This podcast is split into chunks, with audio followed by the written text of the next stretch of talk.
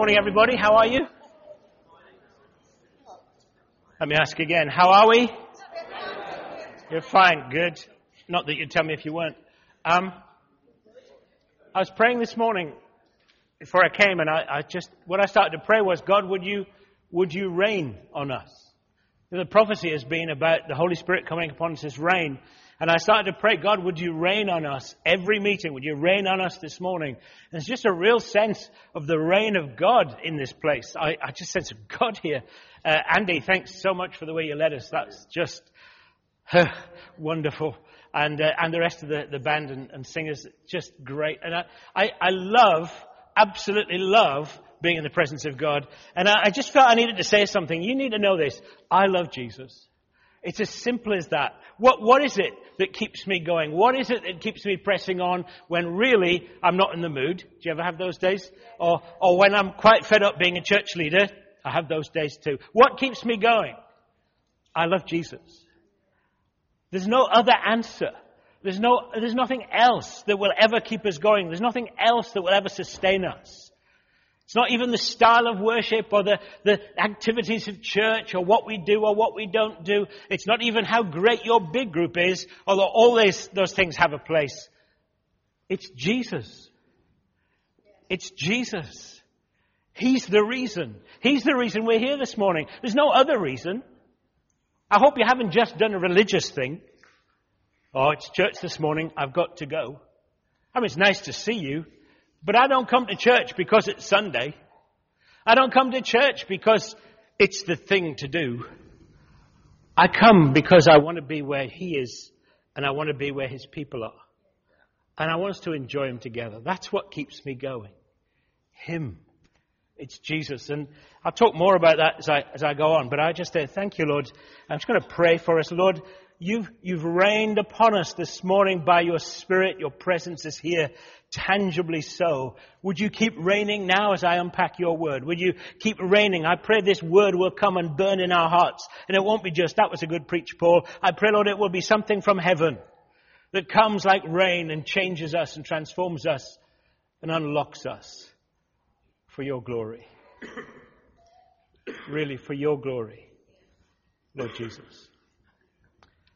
Amen. Wow. You'd like to turn to Colossians chapter 1, between now, just after Easter, we will be here, we'll be on, on Sunday mornings, we'll be looking, working our way through Colossians. Uh, Raj did a, a great introduction last week. Cracking. Not an easy preach to do that one, but I thought it was wonderful. And uh, from now on, it's easier because we have verses to work through, whereas it was an overview. So this week I'm going to uh, look at verses 3 to 8. I'm going to read from verse 1 to 8. It'll be on the screen as well. Paul, that's the apostle Paul, an apostle of Christ Jesus by the will of God, and Timothy, our brother, to the holy and faithful brothers in Christ at Colossae. Grace and peace to you from God our Father. We always thank God, the Father of our Lord Jesus Christ, when we pray for you, because we have heard of your faith in Christ Jesus and of the love you have for all the saints. The faith and love that spring from the hope that is stored up in heaven for you and that you have already heard about in the word of truth, the gospel that has come to you. All over the world, this gospel is bearing fruit and growing, just as it has been doing among you since the day you heard it and understood God's grace in all its truth.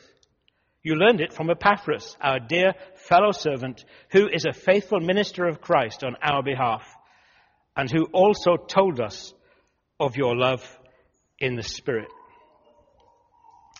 I have three points thankfulness, a good reputation, and the fruit bearing gospel.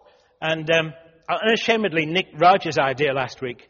And if you go on to the, the next one, um, he made the first point red. I thought it was rather good. But I give him all the glory. Is that all right?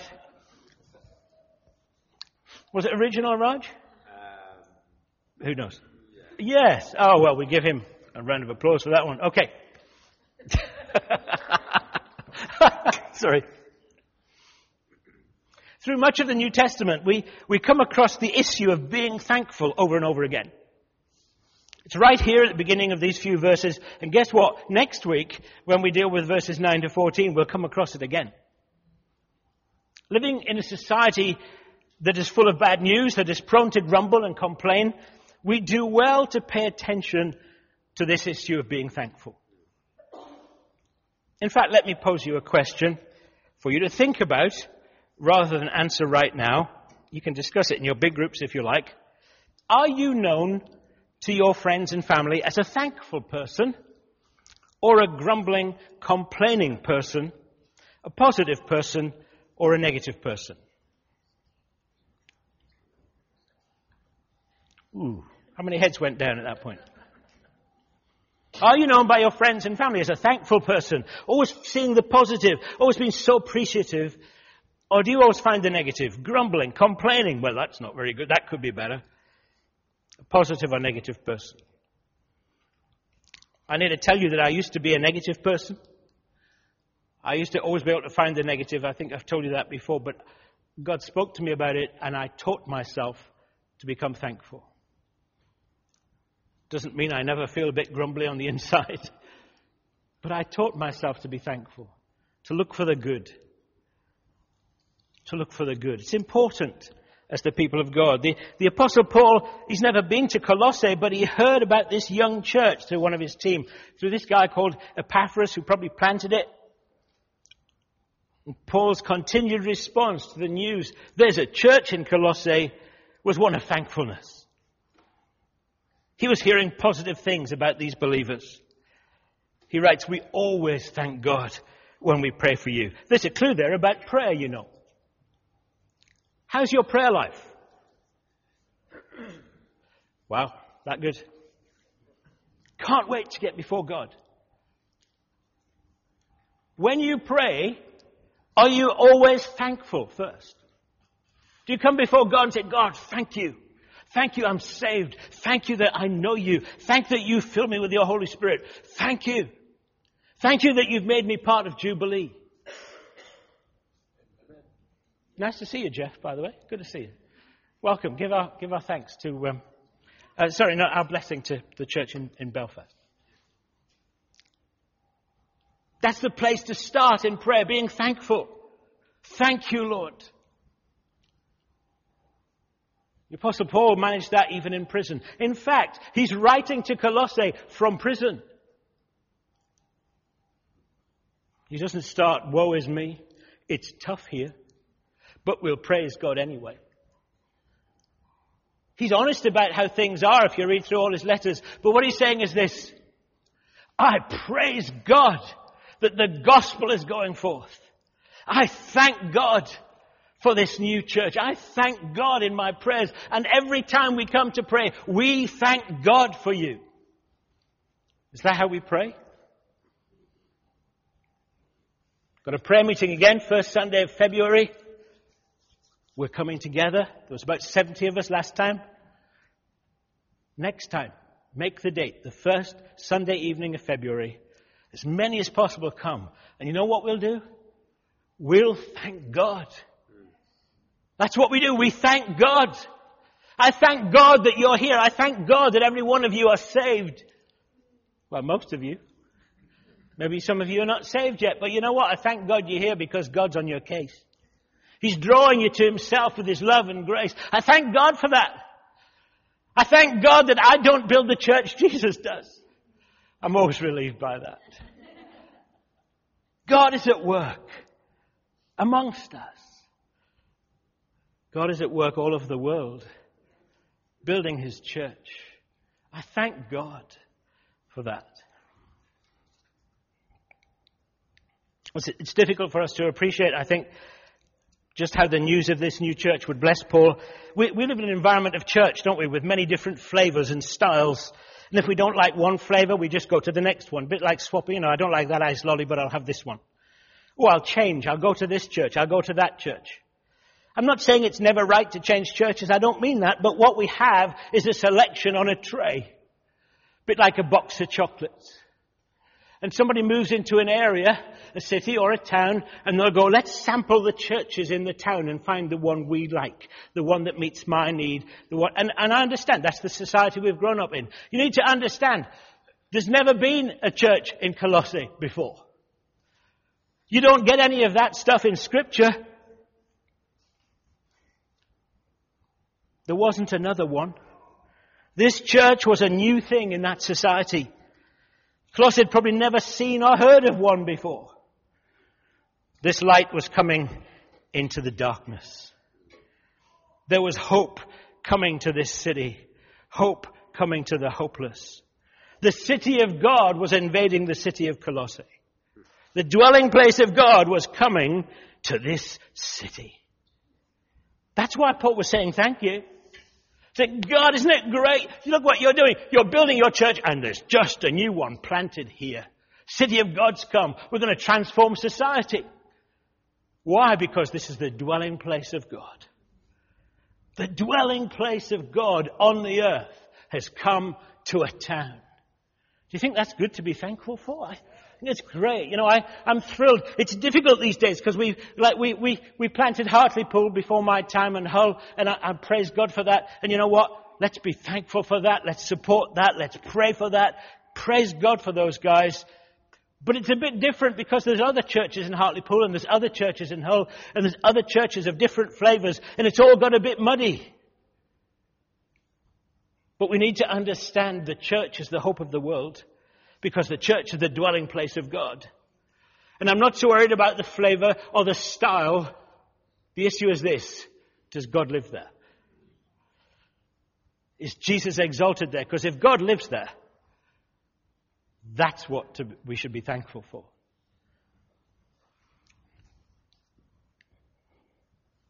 Paul says we thank God when we pray because we've heard of your faith in Christ Jesus and the love you have for all the saints.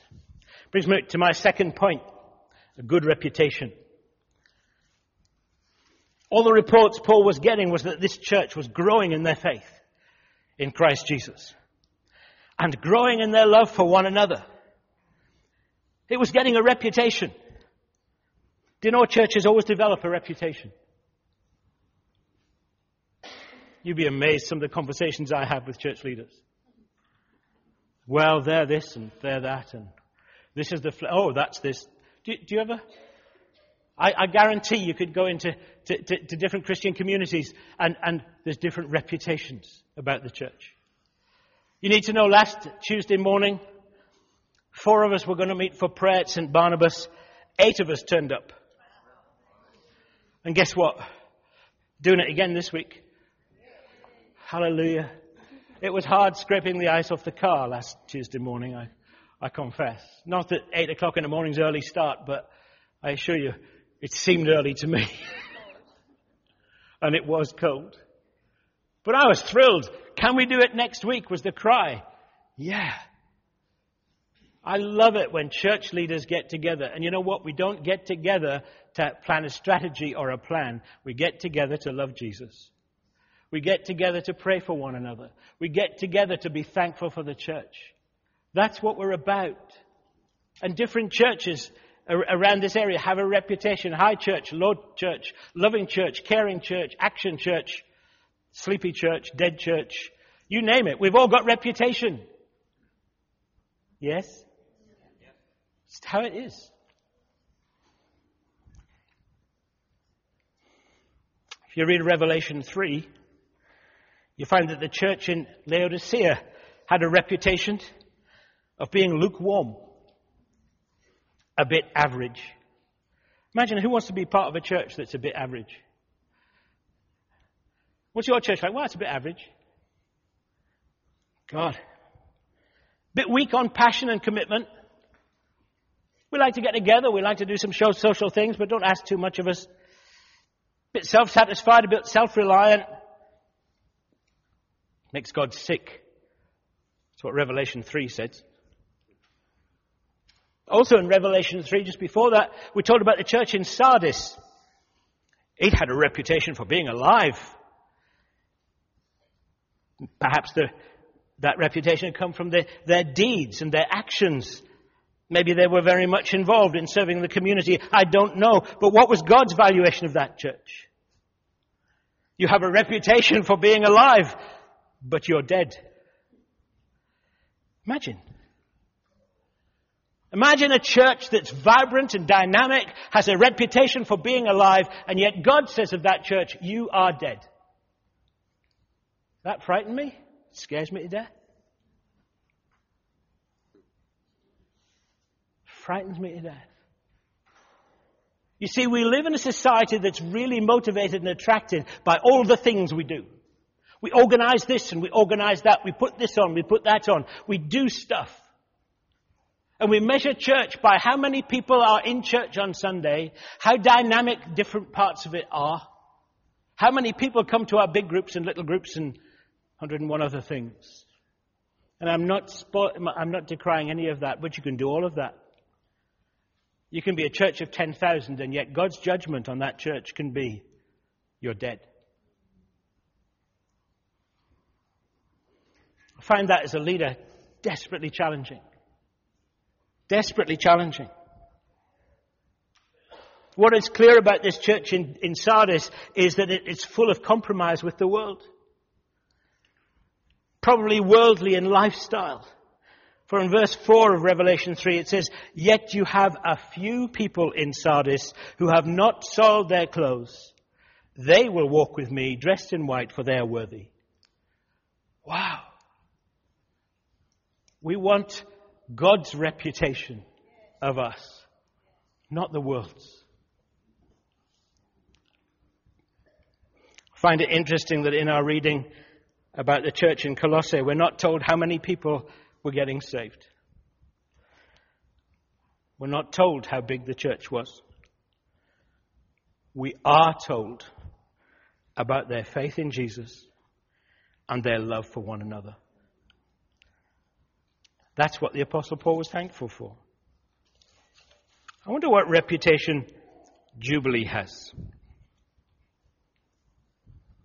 I guess it depends on who you ask.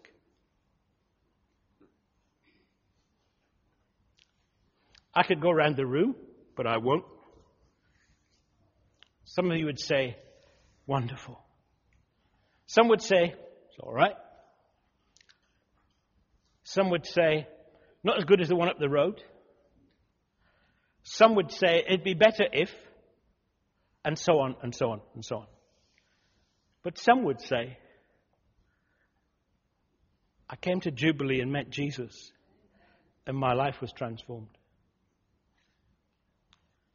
I came to Jubilee and was taught about Jesus and taught in the Word, and I grew in God, and I became a man or woman of God, and I'm so grateful. Some would say, I'm part of a community in Jubilee. I belong there, I can serve there, and I can play my part in inviting other people to come and meet Jesus for themselves. Some would say. I don't know what people think when they look in. And I don't know what people think when they are in, usually, unless people tell me. Usually they tell me when it's negative. But you know what? I'm not bothered about any of that. The only reputation that counts, as far as I'm concerned, is the reputation we have in God's eyes. It's the only reputation that matters. About 20 years ago, I felt to write down my vision of any church I would lead. And I'm not sure if I've shared this with you before. If I have, please forgive me. It bears repeating. But, but I, as I was preparing, I hadn't even thought of putting this in. I was preparing and suddenly it was like, bang, you need to dig that out. And I had to go looking for it. Fuck, Lord, where is it? Where is it? Searching on the computer, going through files. Where is it? And I was just about to give up, and I said, God, if you really want me to put this in, let me find it. And instantly, bing, it popped up on the screen. It was like, oh, I better do it then. and you need to know, this is what makes me tick. This is what my leadership's about. And, and whether you like it I love it or hate it, it, it, it I don't apologize for it because this is, this is what I see church to be. I have a vision of a church whose sole preoccupation is Jesus and His will. I see a church that's so dependent on the Holy Spirit that no one can stand against it and nothing it does will work without Him. I see a church where Jesus is evidently manifest in every gathering and people of all ages and from all natures, uh, nations are regularly being saved and added. I see a church whose people are established in grace, rooted in grace, treated with grace, discipled in grace, and are growing and maturing in grace. I see a church where everyone feels they belong and knows they are loved and valued. And I see a church that so trains and equips its people that the whole membership are released to be who they are in Christ and so become salt and light in their homes, places of work and communities. And I see a church that becomes a center of revival and renewal in our nation. That's what I want Jubilee to be. Are we there yet? No. Partway there though. What am I working for? I'm working for that. I haven't even shared this with the elders. I said to, to Raj, I came up to it at the beginning, just as we started to worship, I said, I'm going to share something this morning. I've not even shared it with you. Feel free to disagree. But he hasn't shouted me down yet.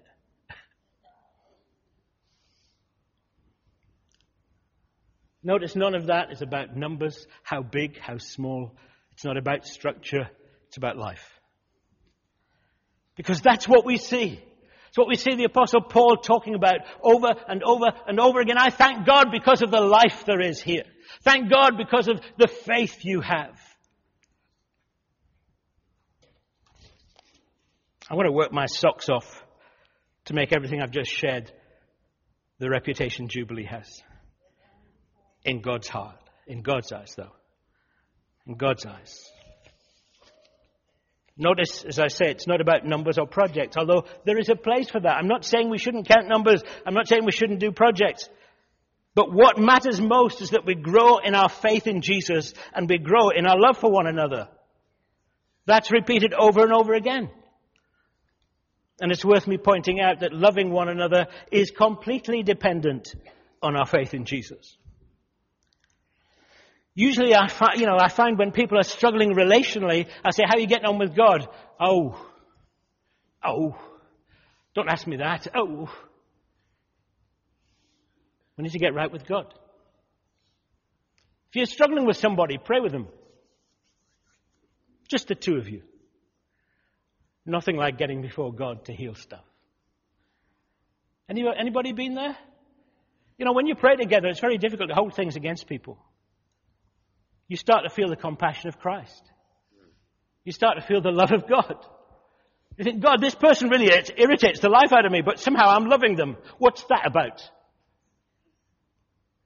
That's, that's faith. That's, do, do, you, know what I'm talking about? God, they irritate me. Oh, I do love them. That's the love of God shed abroad in our hearts. That's faith at work. People say, oh, we're not very loving church not particularly talking about Jubilee now, we're not very loving or I don't feel cared for. I don't. You know what? Has your faith. We don't solve the problems to human need by caring for one another more. We solve the problem to our hum- of our human need by getting more faith. And more faith produces more care and more love and more action. Do you understand? We, we need Jesus. You need Jesus. I'm not the answer. I might lead Jubilee and people look at me and say, oh, I'm trusting my leader. Well, good for you. I trust Jesus. I hope you can trust me, but the issue is this. I point you to Him who is unchangeable. I point you to the King of Kings and the Lord of Lords. I point you to the one who satisfies the human heart. I point you to the one who in the crisis, crises of life says to you, my grace is sufficient for you. Isn't that great? Isn't it good to know that when you're sitting at home feeling depressed, demotivated, I understand all of those things. I do. Particularly in the winter time. Praise God it's sunny today. I understand the feelings of life. I understand the emotions of life. But I promise you, in the midst of those, God says, Jesus says to every single child of God, everyone who's put their faith in Him, my grace is for you and it is sufficient.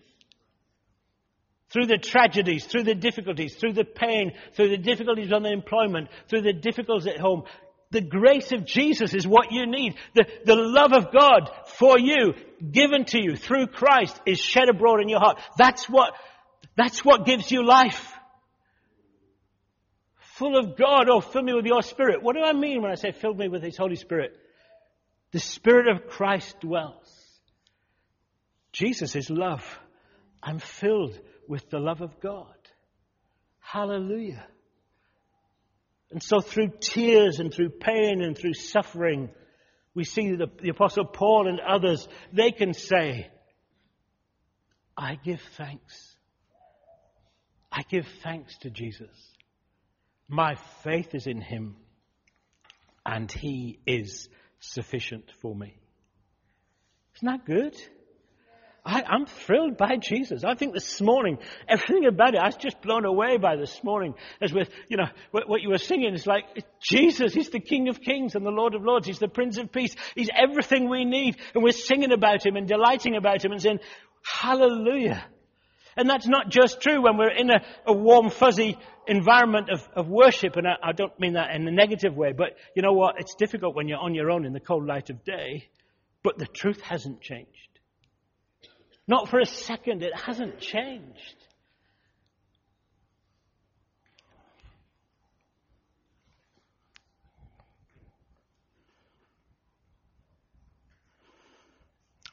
Paul the Apostle talks of this faith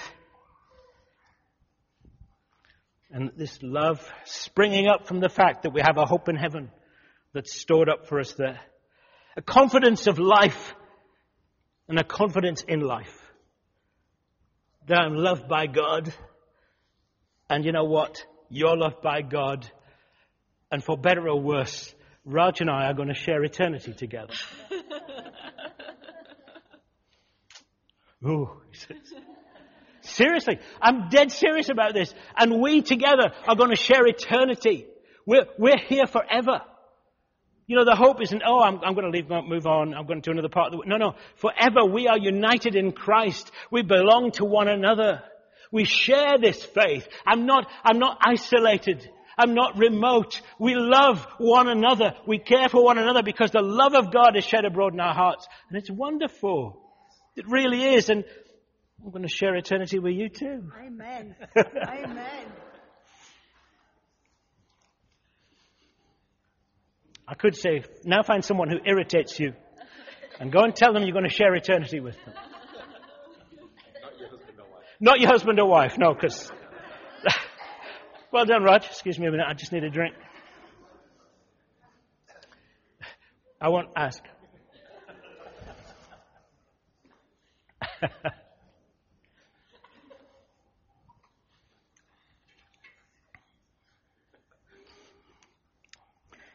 Why is Paul so thankful? Because the church in Colossae has right foundations. Jesus is right at the center. And you know what? He's equally thankful when he writes his letter to the church in Thessalonica. There's a pattern here. 1 Thessalonians 1, 2, and 3. We always thank God for all of you, mentioning you in our prayers. We continually remember before our God and Father your work produced by faith, your labor prompted by love, and your endurance inspired by hope in our Lord Jesus Christ. He's in prison. He's writing this from prison. Remember that.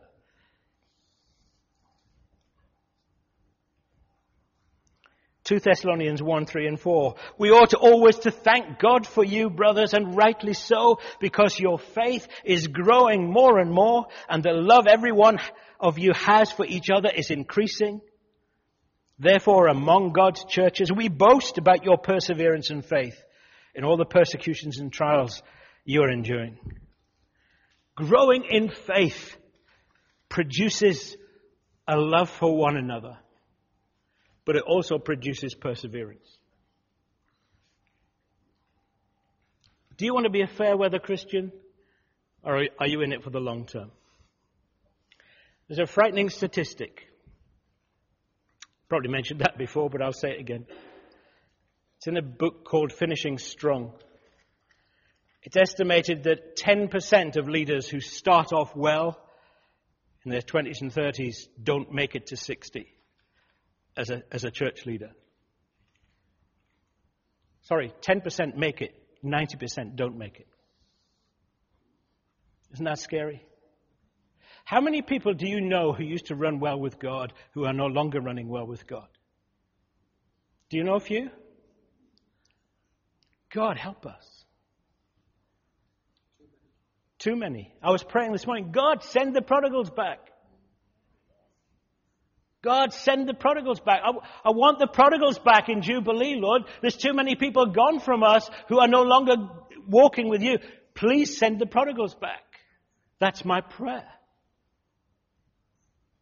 My prayer is for them to be full of faith and growing in faith. And my prayer for them is that they enjoy the love we have one for another. You are not to live in isolation as a Christian. God made you to be part of the church. So important. And so we encourage one another on to grow in faith. Sometimes I'll go to people and say, How's your faith, Simon? Uh, I'm not saying, uh, uh, yeah, it's all right. Tell you what, encouraging one another in their faith is the best thing we can do.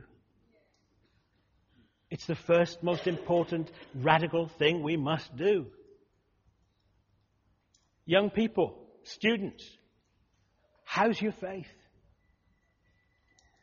You can get sidetracked by the world with all the glitter and gloss and stuff.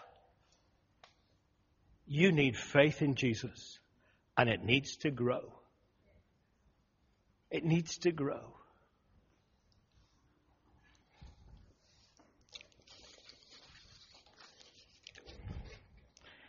You find faith in Jesus and love for one another are Paul's consistent theme. And you know what? I want it to be our consistent theme too.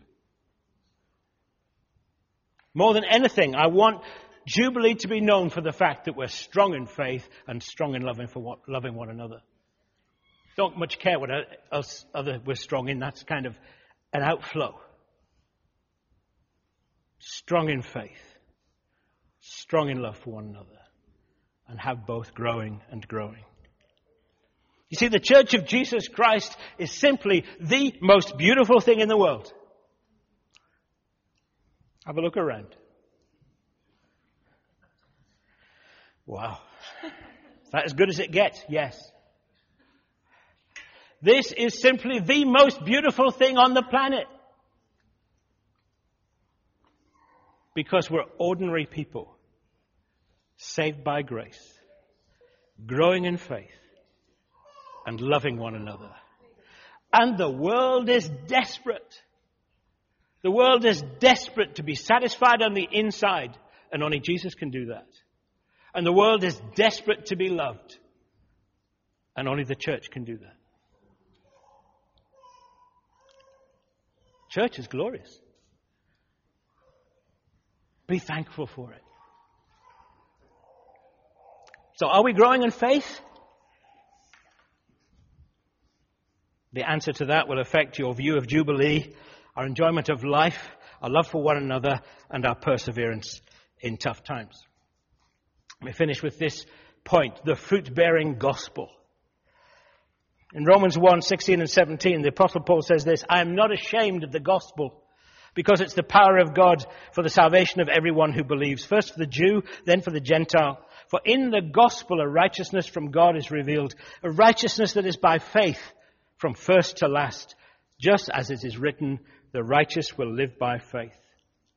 The gospel always bears fruit. That's a fact. The gospel always bears fruit. In fact, it's bearing fruit right now all over the world, even today. Hallelujah. Isn't that good? Right now. I mean, right this minute, people are being born again because they've heard the gospel of Jesus Christ. That's wonderful. And it doesn't just happen in other countries. It happens in the UK and it even happens in Stockton and Middlesbrough And it can even happen in your street, in your family, because the gospel is the same gospel.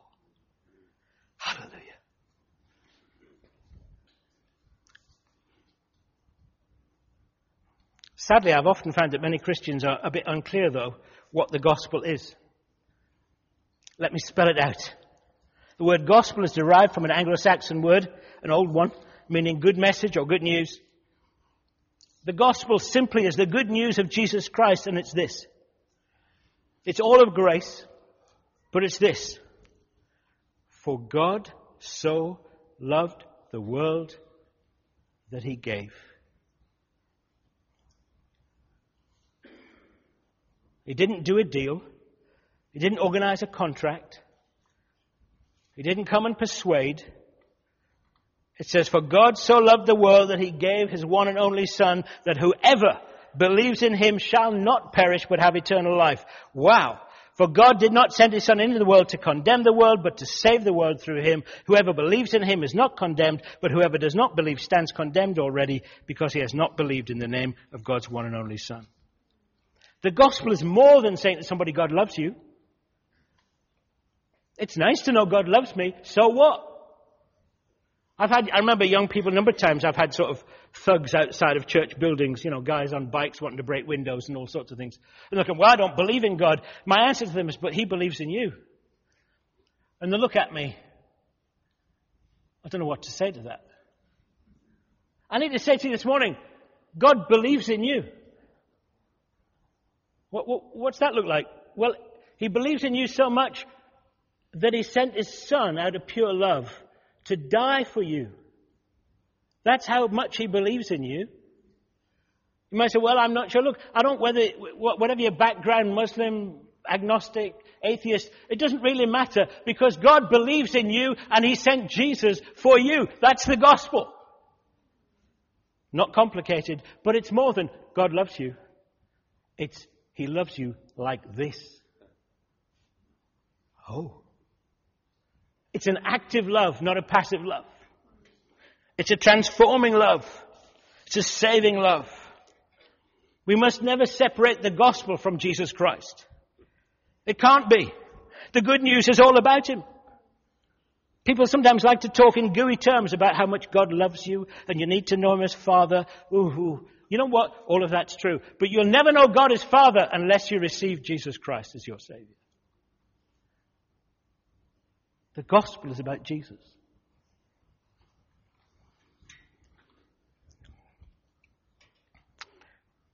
And it's always about grace. While we were still sinners, Christ died for us. God is for you. He's pursuing you. He's after you. And even before you were born, He sent His Son to save you. Wow. Does that mean I ought to do something? Well, I would have thought so. Ooh. You see, if, if that's true, God was pursuing me before I was even thought of. Well, now I'm here. I better do something about responding to God. The gospel has come to me. The gospel is there for the world. The gospel is reaching out to the ends of the earth. That's Jesus. Wow. Let's not be lukewarm on that, eh? I mean, if I say, How do you feel about Jesus? Yeah, he's all right. Let's not be lukewarm.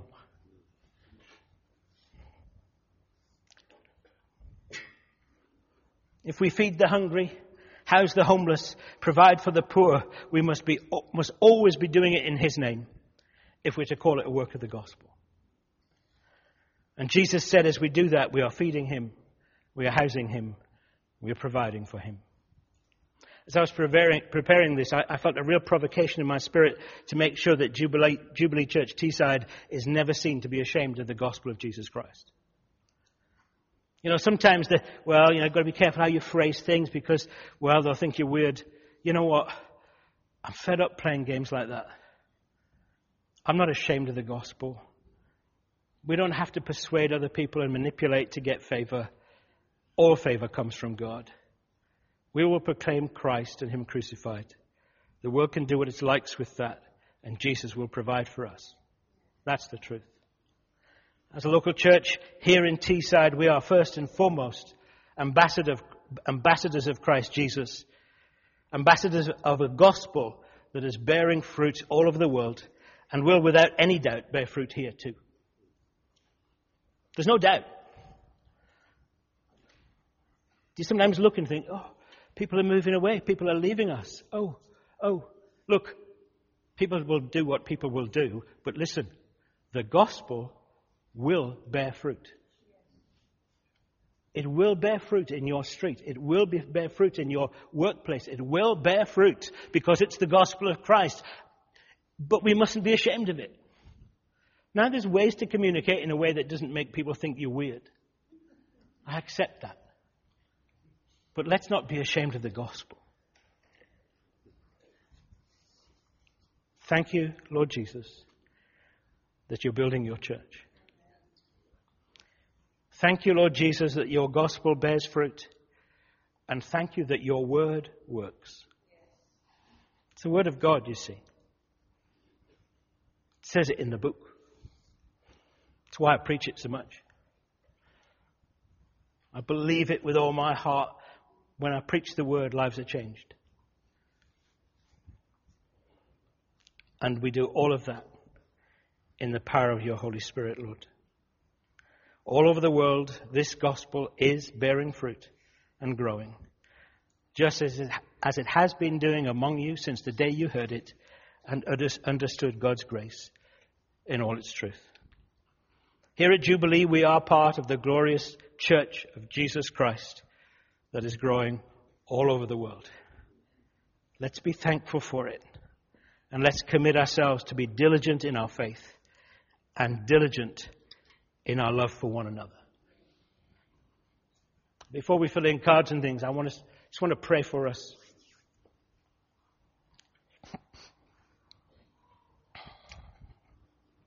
Lord Jesus, you are the King of Kings. You're the Lord of Lords, and your gospel transforms society.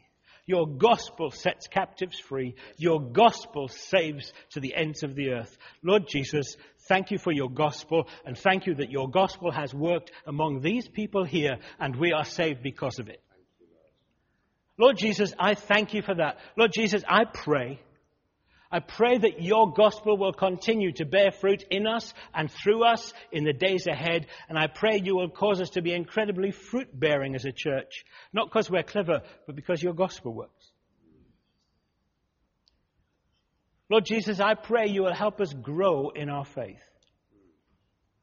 Help us tend to our faith. Help us as a people be diligent in our faith before we pursue other things, before we pursue the other attractions that sometimes church has to offer, Lord, we want to be diligent in our faith.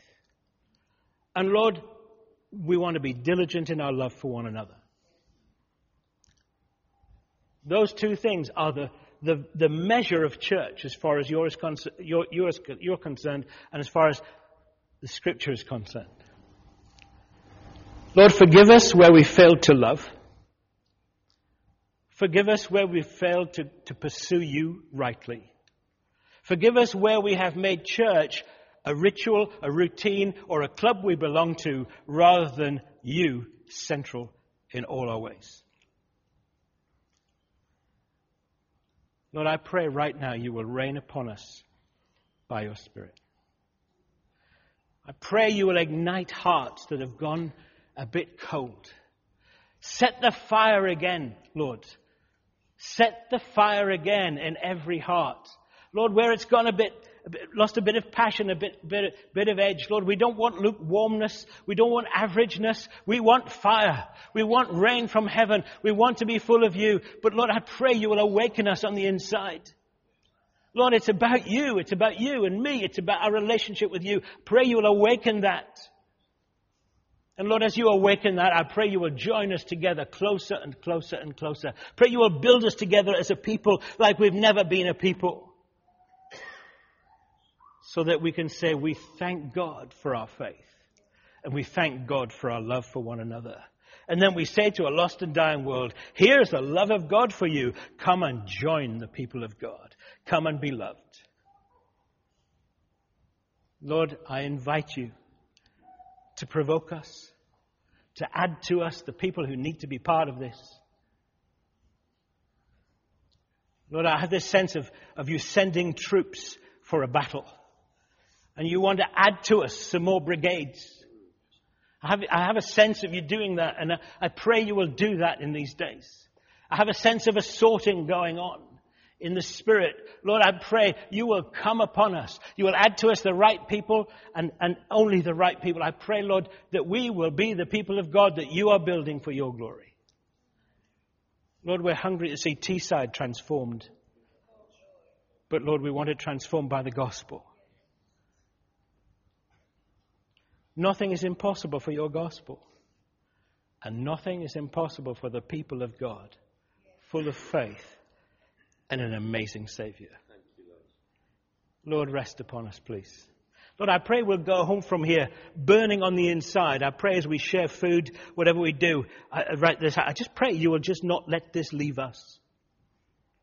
Please, let not this, we don't want it to go away. We don't want to kind of, I just pray it will grow. You will fan it into flame, become more and more ignited. Please, Lord. Please, Lord.